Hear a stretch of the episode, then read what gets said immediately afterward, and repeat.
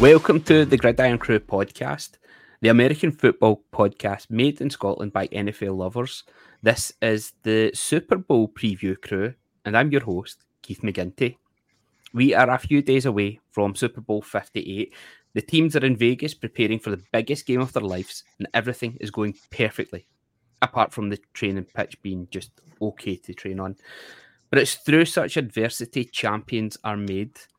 This is our second preview where we will head to the East Coast to look at the San Francisco 49ers. And to do The so, West I have some of the. f- The West Coast. I've typed it. There we go. We're off to a bad start already. Off to the West Coast. I should put that on the West Coast of Scotland. Off to the West Coast to see the Fra- San Francisco 49ers. And to do so, I've got some of the finest 49ers fans to help me. You heard these dulcet tones there. First up, we have Erik. Erik, how are we, bud? Yeah, thanks so much for having me back on. I was here a couple of weeks ago, nervously anticipating the Lions game uh, in the preview. So I'm happy to come back because obviously that means we did But- well, but just about. And that was that was just an absolute breeze for you guys as well. The Lions game, wasn't it? It didn't feel that way, but you know, all is well that ends well, and I think we got there in the end. Fantastic. And um, Erik, you're from the 49ers Faithful UK, and you've brought one of your, your colleagues along with you. Wayne is joining us as well from the 49ers Faithful UK. Wayne, welcome to the Gridiron Crew. Thanks for having me. Glad to Um, it- come along. I've, we've got to bring up, you've got a wee bit of bling on um, for those who are listening to the Fresh- podcast. He's got a Fresh massive, massive chain. Oh, nice, nice Uh, retro style, wee bit of hip st- hip hop going on there. Run CMC, lovely, lovely. And um, was that is that a one of a kind? Uh, It's it's one of five currently, um, with potential to have more in production. A friend of mine works in a sign shop, and um, he's he's made me some production models just to see how they go for the weekend. Superb. And you're allowing us to give one away on the podcast. That's awful nice of you. um, we are also joined by Craig from the Glasgow Tigers. Um, Craig, welcome to the Gridiron Crew. Thanks for having me. Um, guys, desperate to, to find out your your story, how you got into the, the 49ers to, to start with. So tonight we're going to hear from yourselves how you got into the 49ers. We're going to have a wee look at uh, our kick-off question, but then really dive into the team, how the season's been for you guys, what you've thought of it, was there your feelings throughout the season? Did it always feel like this was going to be a Super Bowl run season? And what your predictions are going to be for the game on Sunday evening. Um, Craig, I'm going to come to you first. How did you find yourself uh, getting into American football in the first place and, and, and also being a 49ers fan? Uh, yeah, so it started playing for me. Um, went to Edinburgh University and started playing uh, uniball there, and from there it was trying to figure out right, okay, what sort of association have I got here? Um, who, which team am I going to choose? Um, start spoke about it at family and realised my dad vaguely followed the 49ers back in the 80s, as you imagine.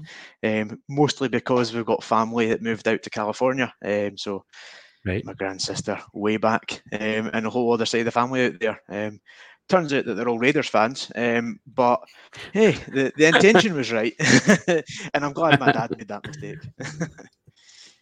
Well, the good thing about it then is uh, you'll be able to get one up over them because you are in the Raider Stadium and Meyer, you enjoying it, and so are the, the Chiefs as well um, this week. Of course, you being from the East Coast, that's why you chose the 49ers, of course. That's that, is that right, Erik? Aye. yes, of course, it was just natural. The East Coast team. How did I mess that up? My East and West to start with, guys. I'm I'm I'm just hyped and buzzing for this. I'm looking forward to to this. Erik, you told us briefly how you became a 49ers. Could you remind the the, the listeners and viewers? Yeah, I, I was one of these people that was uh, from a young age. I'd watch a Super Bowl every year, and I didn't really have a team. But my my late father, I think, watched them in the 80s and 90s. So he told me, you know, if you're going to follow a team, there's only one team to follow, and it's the 49ers. So when I started following a bit more seriously, sort of 07, 08, probably when I started watching the regular season on a regular basis, Yeah. then became the 49ers. Unfortunately, they were not very good at the time, but that obviously didn't put me off and having a much better time uh, these last couple of years. It's nice that there's the, the, the passing down from father to son there. Unfortunately, it didn't quite work for me being a Seahawks fan. As you'll notice, for those who are watching, um, over my, my shoulder here is my son's McCaffrey top. I, I made a bet with him if we finished his homework before I came on the podcast, he could get to decorate the background for me, which he duly obliged for the first time. So, yeah, there we go. We've got a 49ers room here. Um, Wayne, what about yourself? How did you get into the, the 49ers and how long you've been following them? Um, by accident, really. Um, in high school, back in '83, uh, art class, one of the lads came in with a magazine and he had some little metal T-shirts, key rings on them and he said, I've chosen mine, pick one. And I grabbed the 49ers and nice. I followed them ever since. We used to muck around playing, throwing the football in the in the yard, and uh, yeah, just got into it. Really enjoyed it. Um, couldn't really access the football back then that easy. It was you know Channel Four if you were lucky, um, yeah. and whatever they decided they were showing. Um, so and and if the parents would let you watch it. So I became more of a fan in the in the in the in the mid nineties when I had more control over myself. um, I like the it was the nineties myself. I remember on Channel Four and was it Saturday Sunday mornings we would see like the the shows, um, the magazine shows about the, the NFL.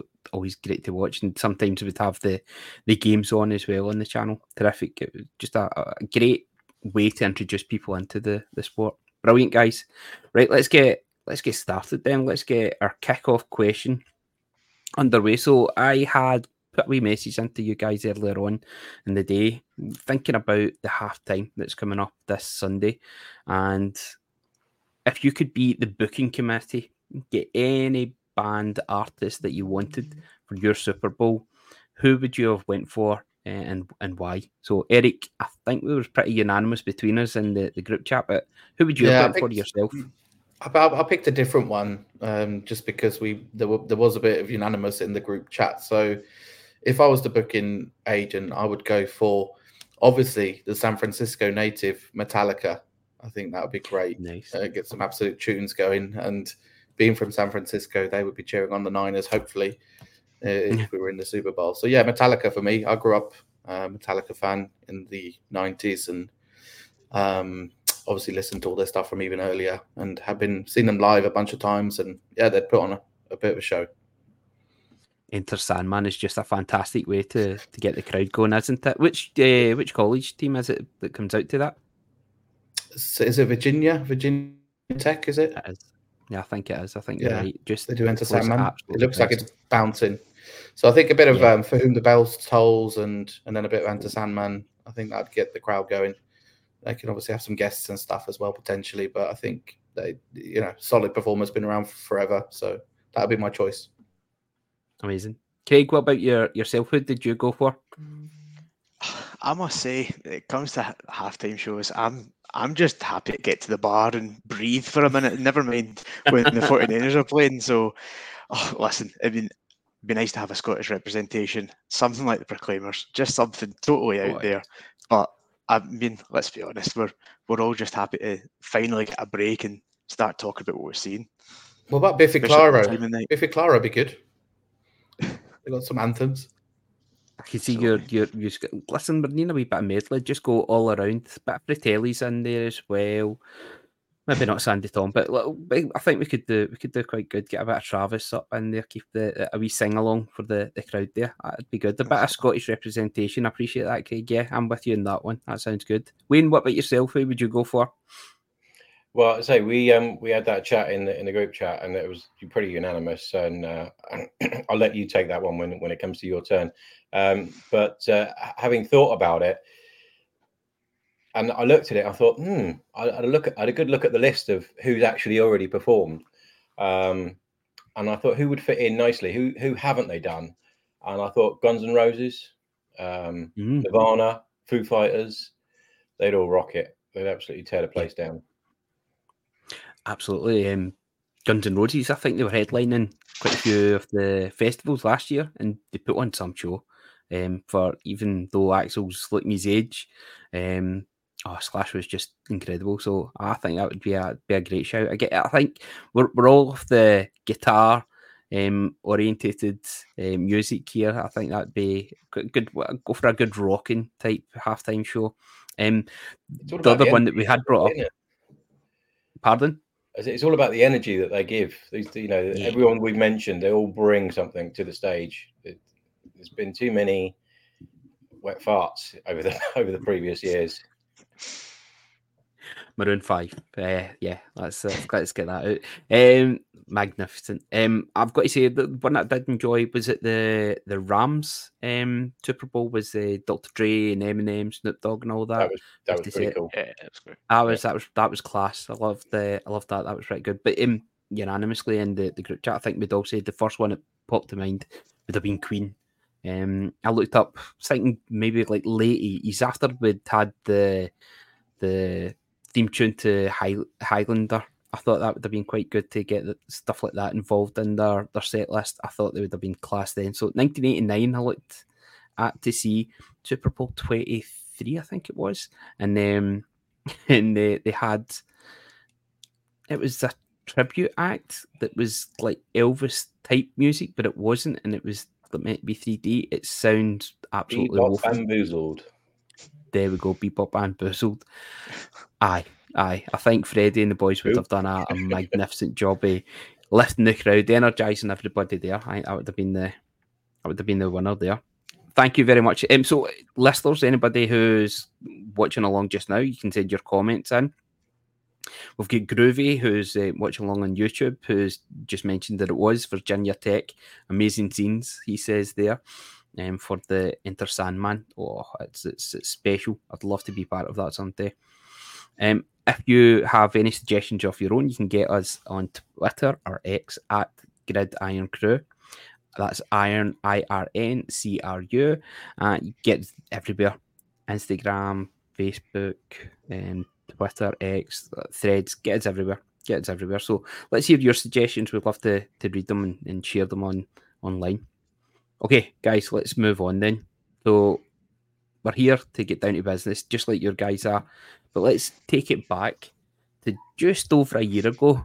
Um, your team was in the, the championship game and everything had actually started to, to come together. Mr. Irrelevant was making a run for the Super Bowl, but then it all went wrong. Erik, what happened? well, we we had one of our um, backup tight ends decide to try and block Haason Reddick on a play, and uh, it ended up with Brock Purdy tearing the ligament in his elbow, and he then couldn't couldn't throw the ball. And then our backup quarterback, Josh Johnson, at the time, got knocked out with a concussion, so he was out of the game. So we played three quarters against the Eagles with no quarterback, and uh, yeah, it's it's quite a key position in American football. I don't know if you know. so yeah, it was it was really, really painful to watch. We we really thought we had a had a good in. chance. Sorry, yeah. just brought him back in though, even though he, would absolutely mashed. He came back in, but all he could do was hand the ball off to McCaffrey, so he couldn't actually throw the ball because his his ligaments were completely shot. So it was really painful to watch. We we thought we had a really good run from Purdy came in. You know, he was unbeaten at the time. He'd won every game, yeah. and we thought we were a shoe in, and we thought we had a really good chance against the Eagles. But obviously, without a quarterback that can throw the ball, it's not very easy. And uh, it was absolutely heartbreaking. Um, but yeah, such is life sometimes. He'd even beaten the great Tom Brady um, when, when one of his, his initial games. Am I right in saying? His first full start, yeah, his first full start. He beat Tom Brady by by a long shot, and Tom Brady, I think, had hundred tickets for his friends and family because he's from the Bay Area, and um, Brock Purdy played really well that day. And from then, it was just he just rode the wave, and we we thought we'd go all the way, and uh, unfortunately, wasn't to be. Craig, did you think it was a, a, a, real big missed opportunity, or did you always have faith that you thought that the team were starting to assemble? Um, Brian, we're talking about the the 49ers um, on the Chiefs preview that we did that was released on Tuesday. It, it calls you guys the Avengers. Um, did you could you see Avengers 2 coming back this year? It's tough. It's tough. You never know who's coming back. Um, with the way the cap is set up, you, you knew the core of the team's going to be there, but I still didn't think personally. Still didn't know who Purdy really was. Still didn't have that trust going at those mm-hmm. games. I mean, Erik seems to have had a bit more faith in me um, going back to last year, but it still took me a while to figure that out. Um, I think going into the off season, I was still thinking, you know, it's going to come back to Trey Lance, um, which mm-hmm. is a hilarious statement to say a year on from then. But um, I think we came out of that and I thought, right, well, the team's good. Now we just need to figure out this quarterback thing.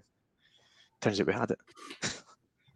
Absolutely. Kyle Shanahan has actually said pretty earlier on, uh, early on last year, that he, yeah. he felt that um, Brock Purdy was going to be the best quarterback at the club there, and but he, he said he didn't want to force it. He thought it would let it happen organically.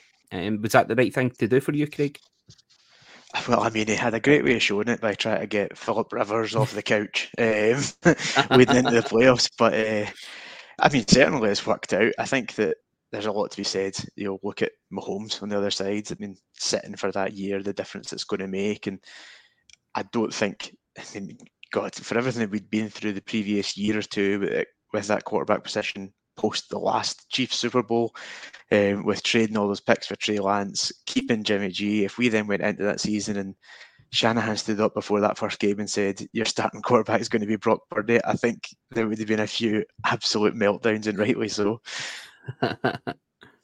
um, Wayne, what did you make of um, Trey Lance? It, it, didn't quite get the, the the real chance that you, you thought he was going to. He had been. Where, where was it you drafted them again?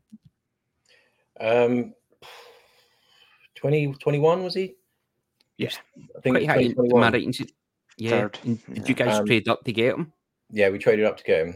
Um, pretty much mortgaged the house, and then I mortgaged my house to buy a signed Trey Lance helmet um, three weeks before he was traded to the Cowboys. that's, that's what I was just going to say. We're going to look at the, the off-season acquisitions and losses. Well, was that a bit of a surprise that such a high-profile team as the Cowboys were willing to, to take a, a shot on him? I don't know. I think he has. He still has the potential. I mean, I've. I, I can't say I've sat and watched every Cowboys game or even considered watching the highlights this year but I've not seen anything of him playing this year, and I think that's wasted, especially given how good Dak is. Yeah. And what was your expectations for the team going into the, the preseason? Uh, well, sorry, before we get to that, how did you feel you did with the in the draft? Um, was there any glaring areas that you felt that the, the team really had to address, and how do you think that they actually did in the draft? I, I think we were a, a, solid team last year, and I felt confident coming back. But obviously, with the people that we had to let go because of the money, um, we needed to replace those positions. Um, we, all but one of our draft picks is still active on the roster. Mm-hmm. So um, you know, and only one of those is really not showing him showing or has proven to live up to what he could be. Um, the rest of them are still playing, and, and some of them are playing very well. So I don't really feel that we did bad in the draft, um, given that we didn't have much to play with this year. Erik, who's been your your favourite players from the, the draft that you've you've picked up? Who who are the ones that you can see actually have a real future with the team? Yeah, I mean, we had um, we only had our first pick in the draft was in the third round, so it wasn't it wasn't easy. We had uh, three third round picks, and uh, the the first pick that we made in the draft was Ji'Ayir Brown, a safety. And when Hufanga went out injured earlier in the season, Ji'Ayir Brown came in and he's had some good some good games and some bad games. Um, mm-hmm. But he played a bunch of snaps last weekend and looked solid. So I think Ji'Ayir Brown is the one who's had the biggest sort of impact short term. But I think mm-hmm. long term, we have some others. We have Dee Winters, a linebacker, who might be able to um, might be able to make make the squad and make an impact a bit further down the line. We have a history of drafting linebackers and then bringing them through the system. Um, but we'll, we'll see how it goes. I think the, the biggest things we did off season was really in free agency. We, we had a really good free agency where we um, bolstered the D line, bolstered the O line, um, a bunch of players, and that was that was the thing that really made the difference, I think, for us this year, rather than the draft. Who were some of the, the players that you brought in then, Craig? Can you can you recall some of the the main ones that came in to help, as Erik said, bolster the squad? Um, for for across most of the season, I mean, I think we've not had any major contributors unless I'm missing something completely glaring. I think the biggest thing has just been seeing some of the offensive line players step up. Um, I mean, yeah. I think that most of the offensive line outside the Trent Williams, you don't expect a lot from. That was when you go back to the draft. That was a big surprise for me, not addressing right tackle in the draft mm-hmm. or free agency. Um, and it's it's broadly paid off. Aaron Banks has turned into a, a, much better left guard than I think a lot of people had maybe anticipated. Not really fitting the scheme, and for a lot of other things that will probably come into later, I think the scheme's changed, and you can see that that Shanahan's probably seen a little bit of how that evolution was going to come to, to fit some of that. So, um, Erik, I'm going to come back to you for the just the start of the, the season. Um, how yeah. are you feeling? What was your, your anticipation for this forthcoming season? Had you seen enough in the 2022 season that suggested that this team were were, were starting to, to cook? They were they were really going somewhere. Yeah, I think Craig touched on it earlier. I might have had a lot more optimism than some other fans, but I I really thought that we had a, a, a really solid team, and I thought that we were only one or two key players away from really making it and going the whole way. And actually, for me, as soon as like, we saw Purdy play last year and go on that run, it was always obvious he was going to be the starting quarterback going forward. There's no way you could drop him after the way he played. However, he did have that injury to come back from.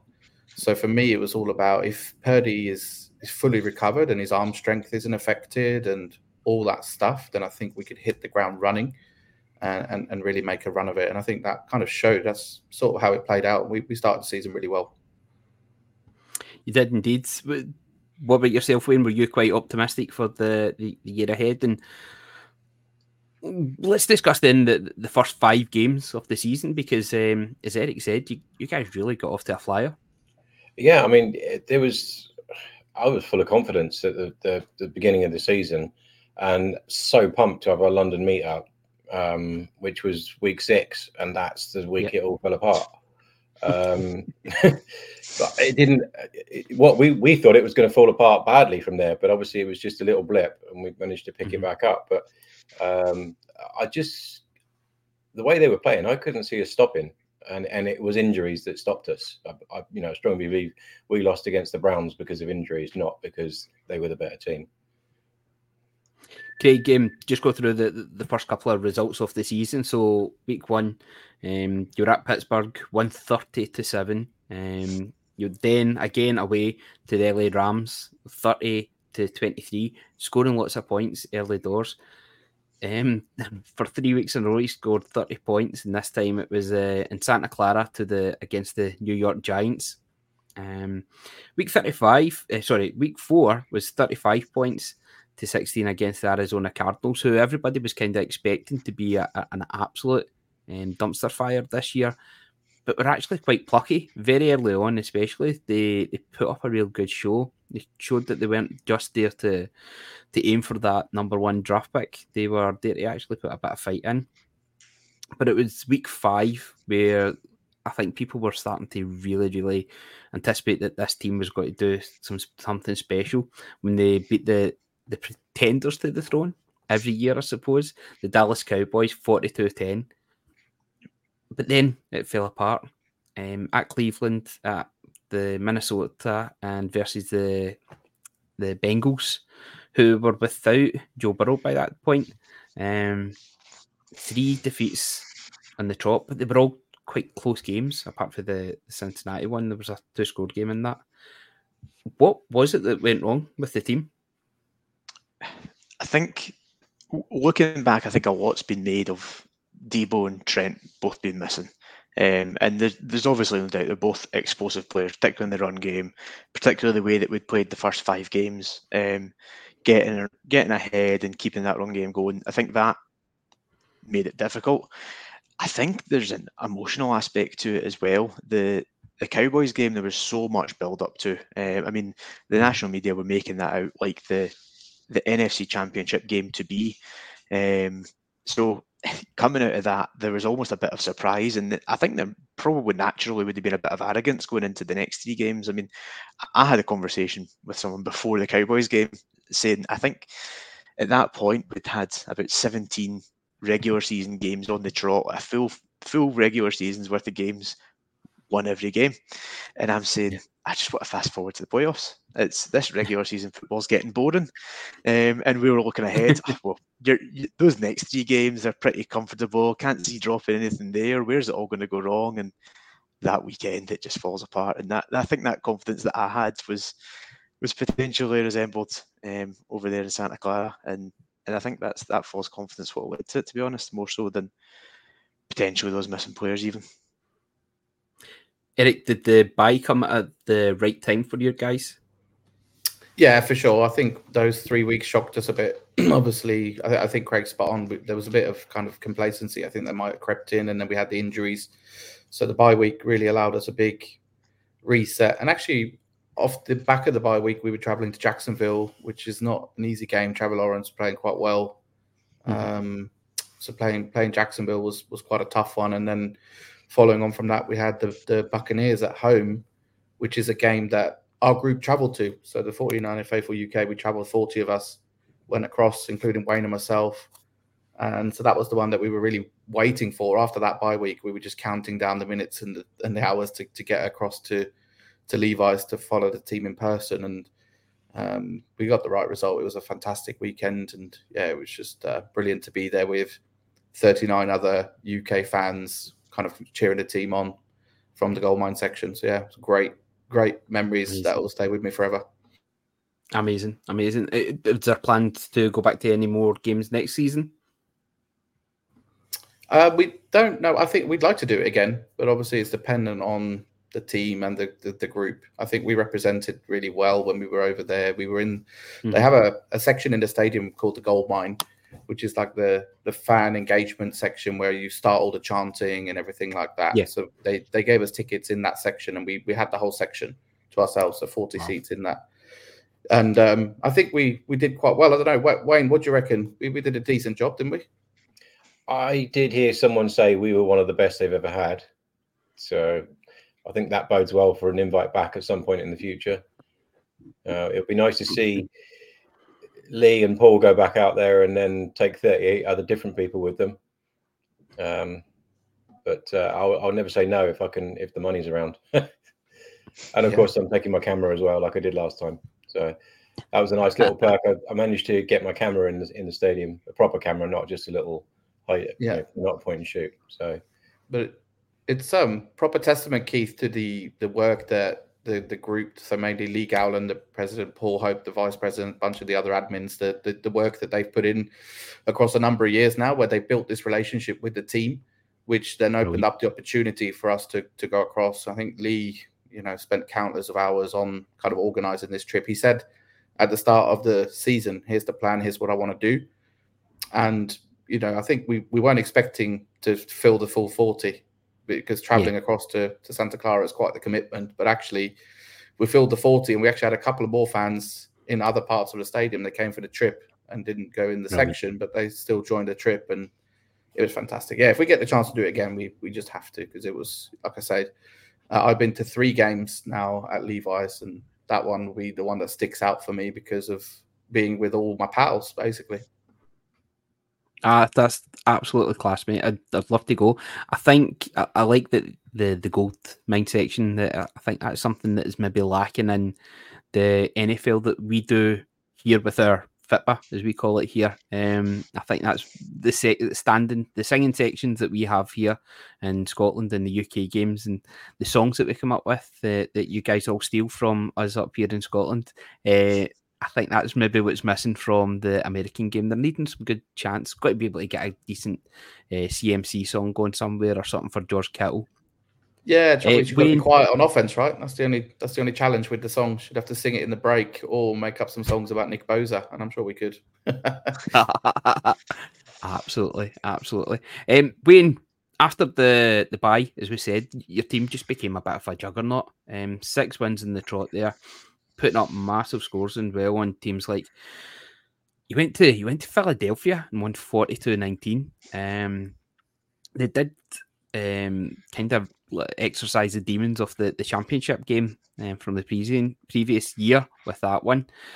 Uh, I can see a couple of easy ones against the, the Seahawks there. Um, to yeah. be fair, we did get uh, we did do better in the second game. We get 13 points in the first, and we managed to get 16 in the second. Listen, that'll change. Your your your times your time will come, guys. Um, but everything seemed to be going again. Um, the the team were just flowing completely. Christian McCaffrey was was breaking records with um, the number of touchdowns that he was getting, and the guy was just unreal. How what did you make of, of his performance throughout the season? He, he's an absolute monster. Um, I can't believe uh, it took me so long to buy his shirt, to be honest. But probably because I had a, a, backlog of shirts coming from different places around the world with different numbers on, but, and I had to justify buying yet another one. Um, there's two more on the way. um, so yeah, I mean, he, I, I think single-handedly, other than Brock Purdy, he has changed our game this year. Um, you know, without him, we're not nothing, but with him, we are a force that is to be reckoned with. And I think, you know, like you said, the, the Philadelphia game, I was surprised by the numbers we run up on them. I knew we wanted that win, you know, just as almost revenge like as for last year. Um, but to, to, get those kind of numbers was was amazing. It was just it really just proved that you know nothing's going to stop us because again at that point in the season we were we were healthy again um, other than Hufanga. Um, mm-hmm. You know, he was the only player missing really. Um, and I never expected to win against Baltimore at Christmas. Um, I'd, I'd, had that one marked on my card for a while that that was going to be a loss. I knew, I just knew it would be. Um, but I had full confidence in the rest of the games, and yeah, it's it's panned out that way. Why was your your faithfulness tested for that match? Just i would seen some Baltimore of, of all the highlights and games I had seen, Baltimore was one of them, and I could just see their matchup and their strength. I, you know, I, I, had actually thought that it would be a much closer score, um, but for some reason we just didn't bother. Um, not quite sure. We weren't on top performance that day. Maybe we weren't running. Of, well, that was the that was one of the things I was going to bring up. Was the the game actually that preceded that? Um, where you went to the, the desert at Arizona He's won 45 29, but it was the 29 points that were scored by Arizona there. Arizona and Baltimore are two teams that like to run the ball.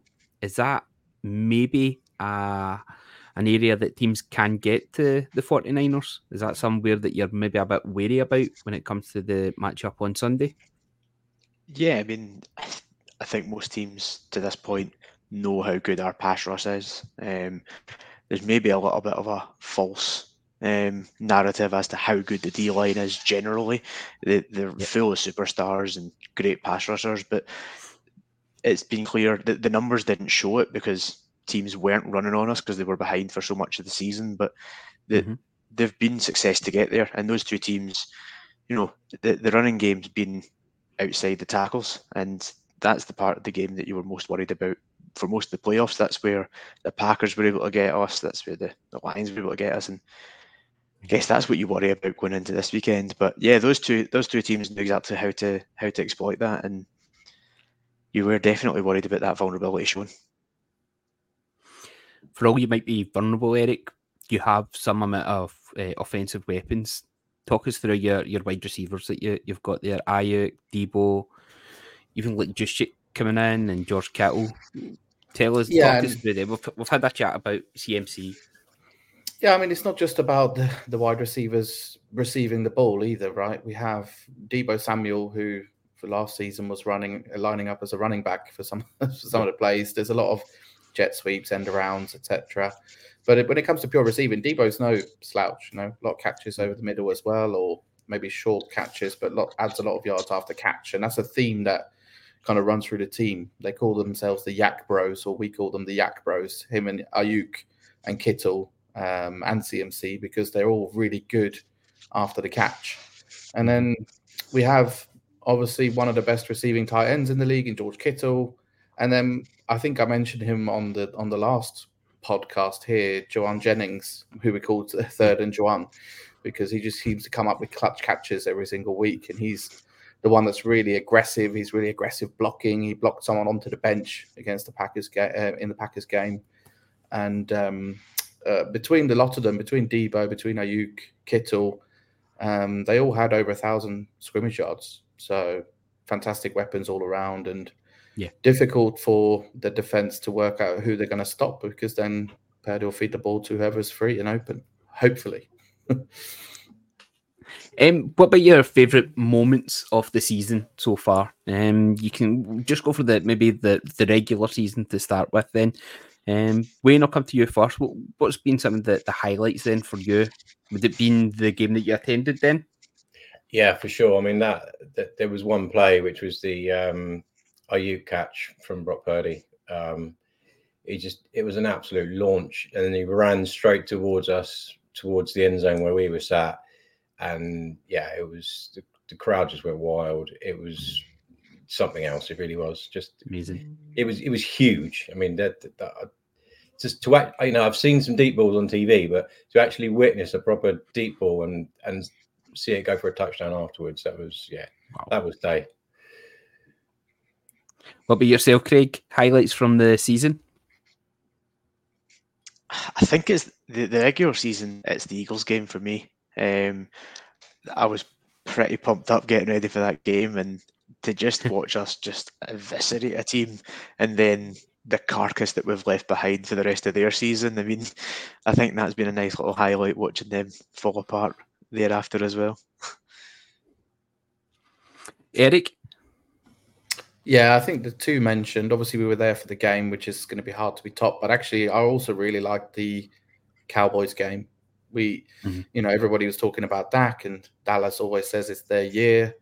And they came along and were really humbled. You know, we scored 40, 42 points against them, 42 to 10. So always nice to to humble Dallas um, whenever we can. There's a bit of a rivalry there, right? So that would be the other highlight.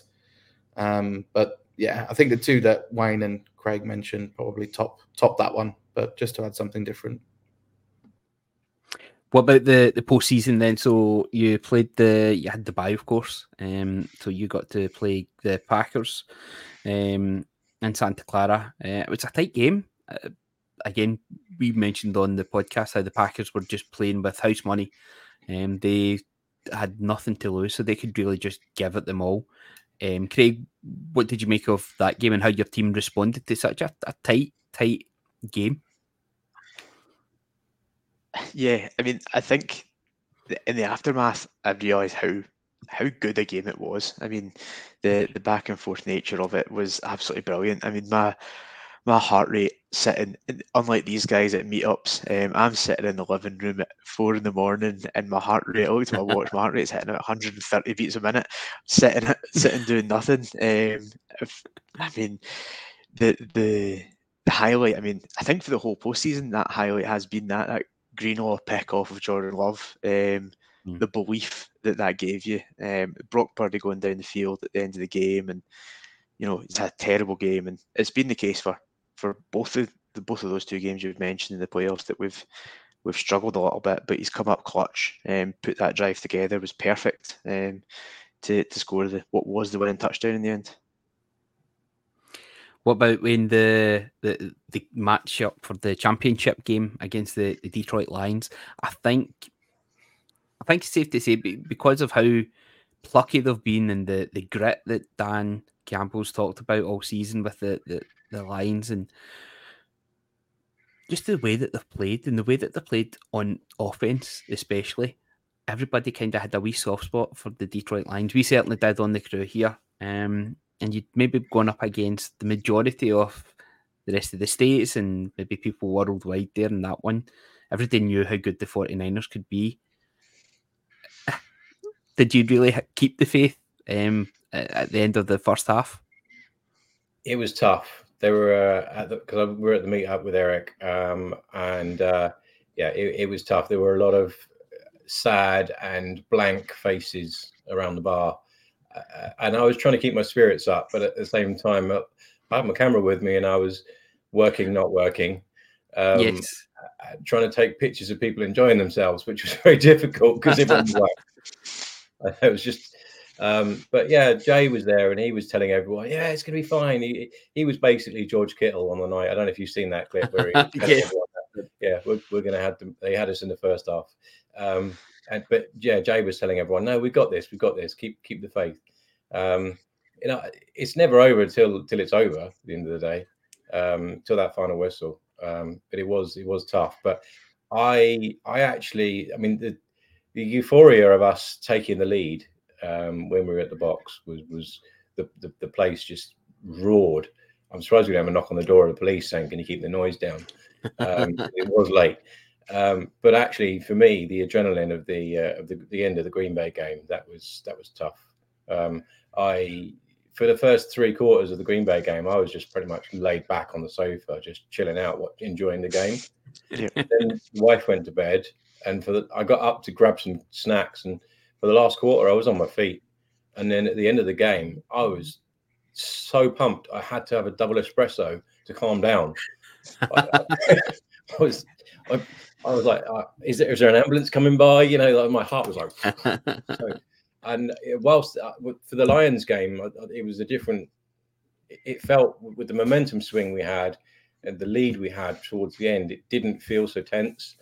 Um, and it was a game. It certainly was a game of two halves with the Lions. Um, yeah, uh, and it was the emotions went from one to the other. Whereas Green Bay was just like up down, up down, and it is the roller coaster that is NFL. Um, uh, but in the end, we we saw it through, which was Erik, do you think that will stand you guys in good stead for the, the matchup on Sunday? That you've had different tests to this team where they've yeah. been ahead and comfortable and had been pulled back, or they've been really, really far behind and people are writing them off and managed to come back and, and win the match. Yeah, I think that was important to get that monkey off our back around the comeback wins. You know, there, there was a stat around Kyle Shanahan hadn't won. He was 0 30 going into the fourth quarter, more than five points down. So getting that off our back against the Packers was good.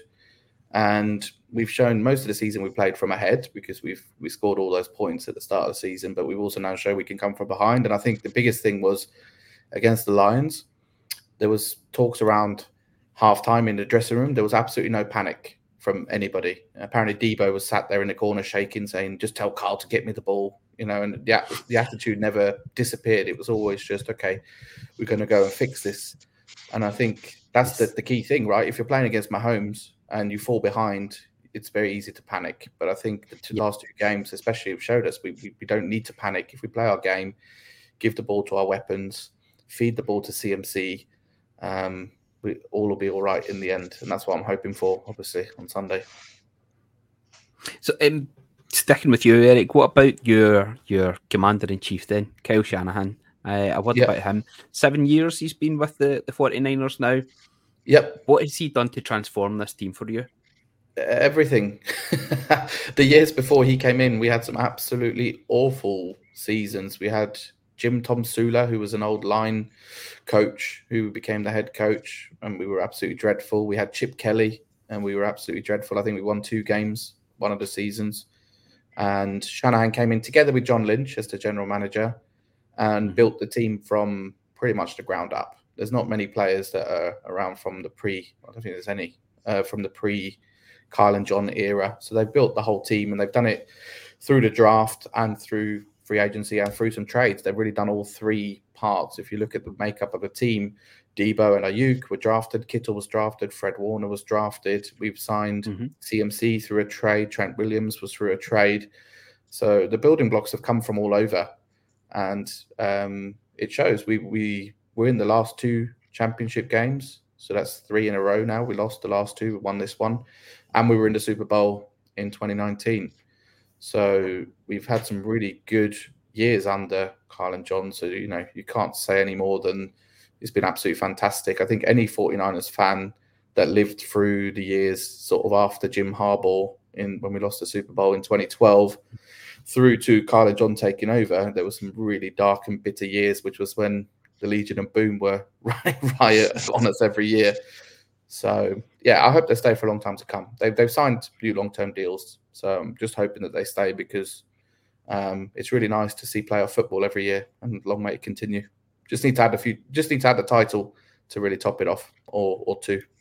I'll take one at this point. We, well, it'd be good for him. Of course, his dad's uh, Mike Shanahan, and it'd be good for him to to share that with what his dad has. And he had great experience in learning under him. Um, Wayne, tell us about the what would be a, a, a Kyle Shanahan team. What would it? What would you identify it from? What does it look like? What does it feel like to watch them? Most of the time, it feels like they're playing as a team, and I think Carl is a great leader. He, he he's not. He, I don't see him as somebody who barks orders um, and, you know my way or the highway. He mm-hmm. coaches them as a team, and that and it's evident from the players. They they g each other on. You know they they've got got this together. They're in it together. And when one of those members of the team isn't there, the, the team almost starts falling apart because they're reliant on each other and you know each, each guy's got his own guy that he leans on and, and when he's not there it's they're they're playing with this new guy who's you know he's part of the team, but he's not he's not the man. Um, and I, I, think that yeah, the, the the Carl Shanahan ethos of you know, his leadership is is brilliant. Um, you know, and he's trained up some other really good coaches as well. That's you know, uh, that's that's scary because they're they're out there playing us. well, yeah. So DeMeco Ryans is uh, one of them. Um, yeah. I was gutted to see him go. You have a whole you have a whole tree of coaches that used to coach with Carl. So you have Sean McVay was one of Carl's yep. former coaches. You have Mike McDaniel, Lefleur, Lafleur. You have um, a whole bunch of them. DeMeco Ryans, obviously you mentioned, and Salah, um, and Salah, Salah, for the Jets. Yes. So they talk about these coaches that build kind of trees, don't you? And it's yes. it, the, the style is very much of similar to Mike Shanahan it, based on the run game, complex running schemes, etc. Uh, sort of West Coast style, but um, it's quite telling that the other teams are trying to hire coaches of a similar background and similar philosophy because they can obviously see what we're doing is is working. We just again just need to get over that hump of adding a title. I suppose that that's one way of getting some of the the draft compensation back from your your trades to get um, CMC is um, whenever you have your coaches um, plucked from your, your squad there. Craig, um, I'm going to come to you. I was going to ask about um, Wayne mentioned there just the, the, the, team and how everybody works together there. I think we saw it earlier on the season. I can't remember what the play was, but it was maybe Deebo made a, a, a incredible block for someone um, just to, to, to, get the, the run in. I can't remember off the top of my head, but I know what he means. What he means whenever he says that everybody's working together, and George Pickens is the one that comes to mind who who wouldn't do that for his teammates because he was worried about getting himself injured. Deebo's not been feeling too good. He's he's been a bit busted up, but he is ready and raring to go this weekend. Is that team ethos and that team spirit that's going to get you guys over the line this Sunday? Yeah, I think there's something to be said about how the team's been built and and what not just the characters that they've gone out to to draft or acquire, but the the team is made up predominantly of overachievers. I mean, you've mm. got guys like Kittle um, that is fifth round draft pick, and the, there was only one first round draft pick that the 49ers have actually made themselves that's on the roster, and that's Brandon Aiyuk. And like you say, when you see anybody in the run game or even after the catch. I mean, not only are these guys, it's not just their agility that's causing the, the yards after the catch, it's the ability and the focus for the other players making those blocks. I mean, Brandon Aiyuk's become an absolute monster um, in the in the run game, and you would never have really thought that somebody like that would have the transition that way. But everybody gets involved, and I think the leadership from somebody like George Kittle that constantly speaks about how he's more than happy run blocking, uh, more so than he is even catching the ball, and his yeah. passion drives drives so much of that. It's that selfless attitude that really is going to make it for this team, isn't it? Right. Um, I want to talk to you guys now about your your difference makers. Who are the the ones that we've spoken a lot about the, the offense there? Um, some incredible players there. Talk me through the, the defense. Um, anyone want to, to take a, a shot at this? Who are the, the the real leaders there? Who are the ones that are actually going to? You've talked about your um, your blitzing and your rushing there uh, against the the quarterbacks of the opposite team. Who's really going to make the, the difference with that, and also for your defense there? Um, Erik, you want to start us off on this? Yeah, I think it starts with with Fred Warner. Um, Fred Warner's a cap- one of the captains. He's yep. our the leader of our defense. He's the organizer. He's an absolute monster. He is seems to cover every blade of grass on the field. He can run in coverage. He can blitz. He can stop the run. He's everywhere. So it starts with him. But obviously, he's one of his linebacker partners. Greenlaw was the one who got the headlines against the Packers with a couple of interceptions. So yeah. it's not just Warner on his own back there. He is the the leader of the defense. But I think we have the, the two best linebacker, well, the best linebacker pairing in the league, in my opinion. I'm very biased, obviously, but the two of them, you'd have to look pretty hard to find a, a better pair of linebackers in the league. So it starts with them, I think. Um, obviously, also the the D line is important, but I'll let let one of the others talk a bit more about the D line. Go for it, Wayne. Talk us through. I mean, yeah, Fred. He's somehow on the left hand side of the field and on the right hand side of the field. You know, he is everywhere all at once. He's just wherever he needs to be, but he takes people with him as well. You know, oh, Fred's running that way, I'll run that way too. Um, he's, he's amazing, but it is more than just Fred. But you know, like you said, just, he is the core of you know he's the captain, as Erik said, and he he brings everyone together. Um, you know, and we've got some. It's a strong, you know, it's a strong team there. Um, I think Fred, Eric, um, Eric, sorry, not Eric, uh, stands out. Um, you know, we, he's been out for a while, um, but back now, and he's he, he's a, he's a monster. Um, I've not been that impressed with Chase Young since he's come across. Um, mm-hmm. He, I would, I was expecting a bit more from that. Um, and um, I mean Mooney Ward, he's he's great. You know, he he's had a couple of bad games and you know a couple of I would say unnecessary penalties. He gets a little bit choppy, but n- nothing compared to Dre anyway. I mean, he's but um, yeah, there's a there's a lot of great players on that on that defense. Um, but Fred's Fred's my number one. Okay, I'm going to ask you guys then for your your players that are actually going to, as we say, make a difference. Who's going to crush it on offense, on defense, and uh, your special teams as well. So, Craig, I'll start with you. Who is going to absolutely crush it for your team on defense then this weekend? On defense, um, I think it's one of those difference makers that Wayne's mentioned. Um, that, that just, but just towards the end, I mean, Mooney Ward, the talk about a difference from where we were in this matchup the last time. Um, mm-hmm. He's he's played the other side now, um, but yeah. the the ability that he has to take away the number one threat, um, and for for the difference that they are, that, that, that the Chiefs are, we'll say the name, um, the the ability to take away one um, of of their receivers and whoever that's going to be on the night, um, whether he potentially even he's he's a big enough corner to potentially even come inside and try and cover Kelce on third down. So I yeah. think there's the ability that depending on how how bold they want to go defensively, I think you can see that he could have a big game and certainly will be a big part of keeping keeping Holmes back there so that the defense and that pass rush can get home. Erik, what about on offense then? I think um, we've spoken enough, but I think it's going to come down to Brock Purdy now. Brock Purdy is going to lead the team. Obviously, McCaffrey is the main the main man. Um, we're going to try and run the ball. Hopefully, the Chiefs haven't been amazing against the run, but ultimately, in the last couple of games, Brock Purdy's had to put the team on his back and have a couple of. Um, well, he had the clinching drive against the Packers, and then he had a, a clinching third quarter against the Lions. Yeah. So it'll come down to Brock Purdy. Can he handle the occasion? Everything that he's done so far suggests that he can.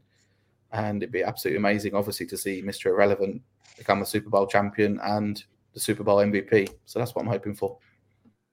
what story that would be. Um, they're fabulous story writers at the NFL, but that that one would be absolutely top notch. I did actually want to ask a question about Brock Purdy with him being on such a, a cheap deal just now because you drafted them so late on. Yeah, with so many of the, the, the team being like the highest earners in the league in their positions, does this team kind of have to win on Sunday? Do you guys kind of have more to prove than the Chiefs? No, I think we we have we had um, obviously we, we need to win. We need to get revenge. We need to yeah. capitalize on some of these players having their top years. The Bosa, the Warner, the Kittle. But actually, we we had forty million dollars in cap space that we saved, which makes next season actually we're pretty much covered. We need to extend Aiyuk in the summer, mm-hmm. um, potentially bolster the D line if Chase Young doesn't stay on, for example. But this team is here for the next couple of years the core is there. We've paid pretty much everyone that needs paying except for our Aiyuk, and Purdy has a couple of more years on this cheap deal. So it's not a make or break. It's not like the Rams a few years ago where they went all in on one year. Yeah. We we have the ability to stay around for a few more years yet with the with the core of the squad there, and um, not looking too bad on on cap space. Uh, Wayne, tell me about uh, Jake Moody. Um, with the the games so often being decided by the, the kickers. Do you have complete faith in this man that he'll not make it go wide right as the the Chiefs will be desperate for another one like that? Do you have utter confidence in this guy? So much confidence that actually I didn't pick him as my standout player because I think he's just got it anyway. I think Mitch is my standout player for special teams. Um. Yeah, he's CMC in disguise. If you put that ball in his hands, he can, he can run 40 yards. You know, it got called back, but you know, um, yeah, I mean, Jake, he's solid. You know, he's missed a couple of kicks. He's got he set a record recently for uh, is it consecutive uh, PATs or, or mm-hmm. I, I, can't remember. Um, and, everyone's slating him, but I mean, he's still a rookie at the end of the day. Um, yeah. And you know, I don't think many other rookies have done what he's done. Um, and he's come for some unfair criticism. And if he misses a kick, then so be it. I wouldn't put it on him. This is this it's a team game.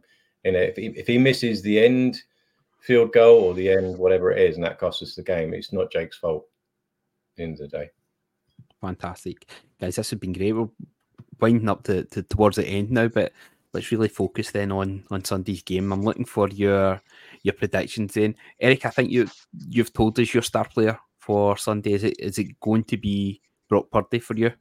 It's going to be Brock Purdy. Yeah, he's going to have a duel with Mahomes, and he's going to come out on top. That's what I'm really hoping for.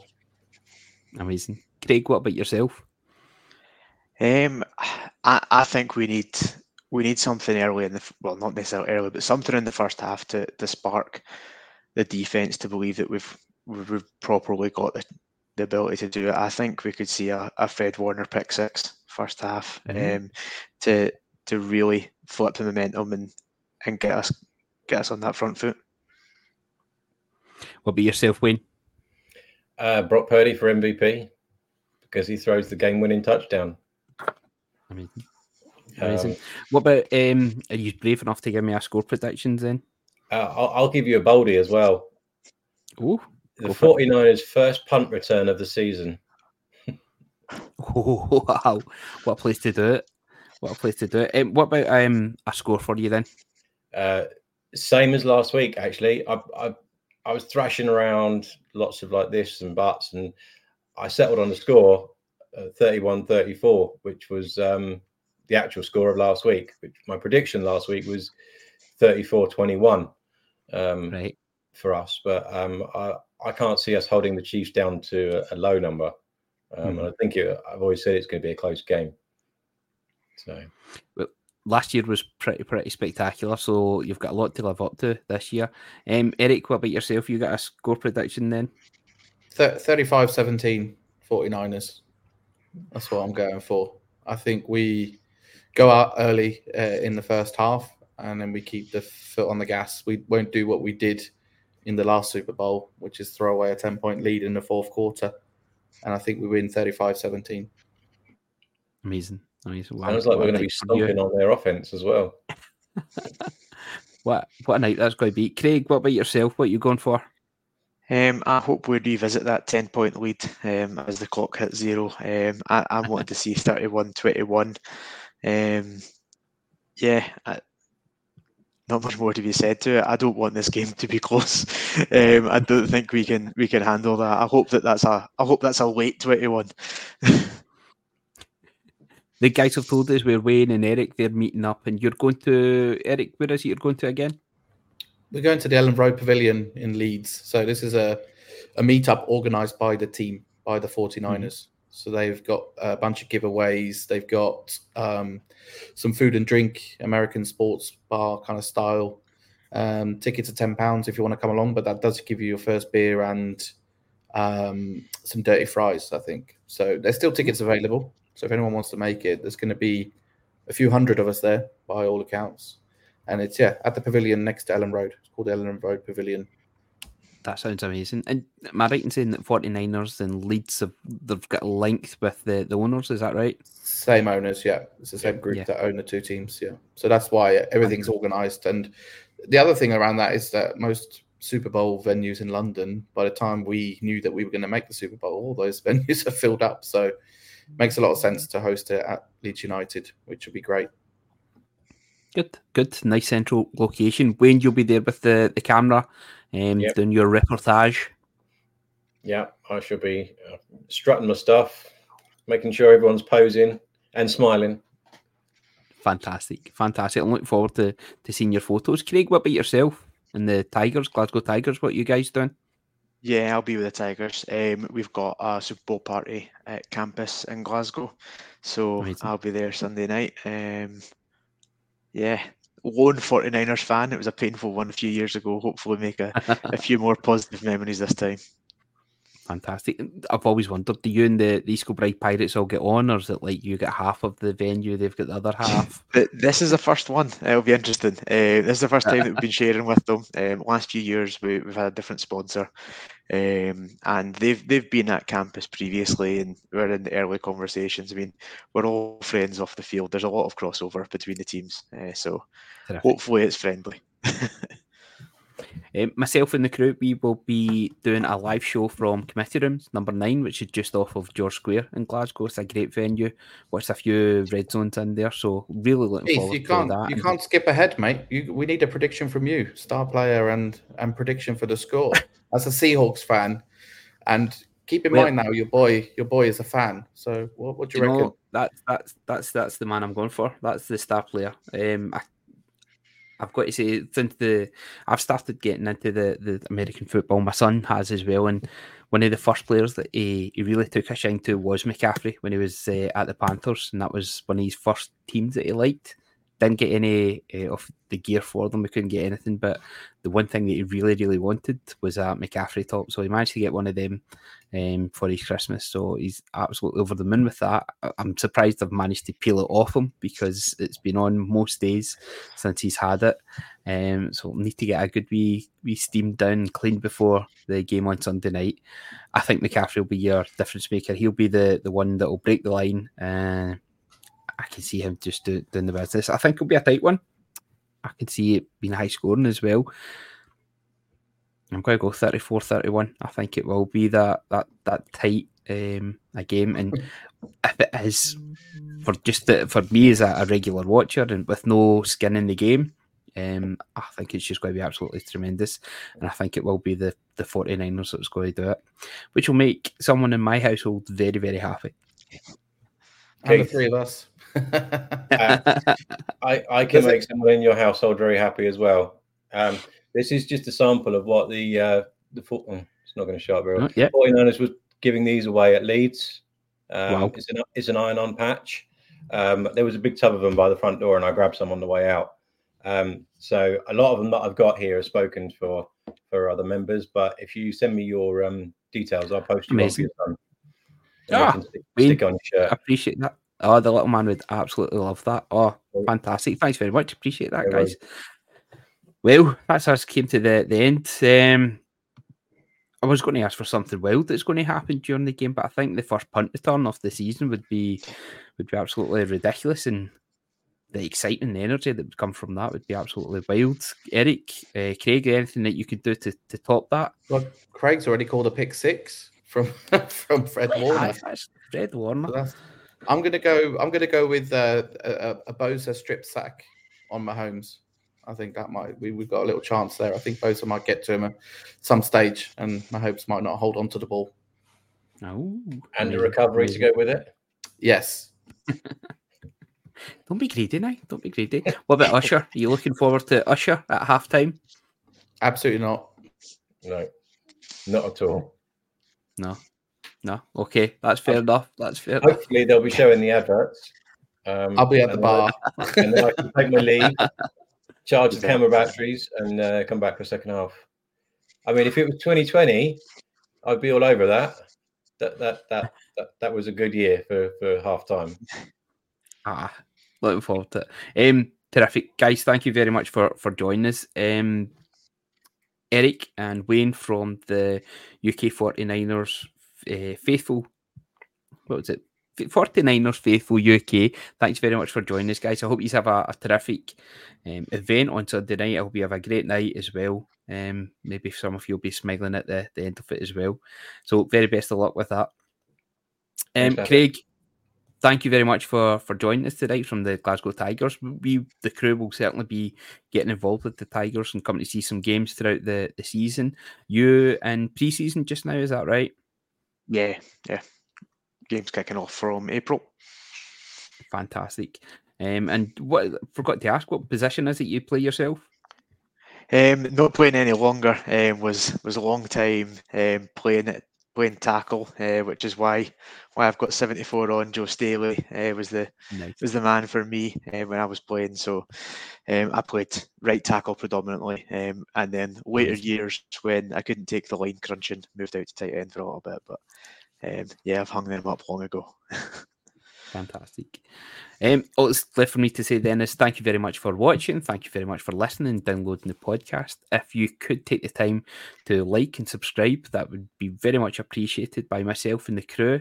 We are not finished. Tomorrow night, Friday night, we have the preview crew um, with Dan. Um, we've got a couple of special guests hopefully lined up for that one. We'll be back then on Sunday early evening. I think we're going to try and do our live show around about six o'clock from committee room number nine.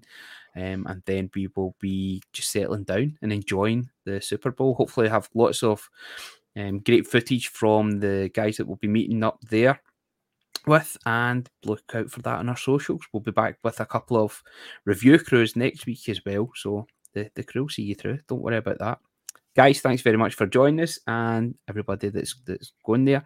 Make sure you enjoy your Super Bowl parties and and tag the crew in. We'd love to find out what you're up to and where you're watching it. All the best. Thanks very much. Bye. Bang bang nine gang.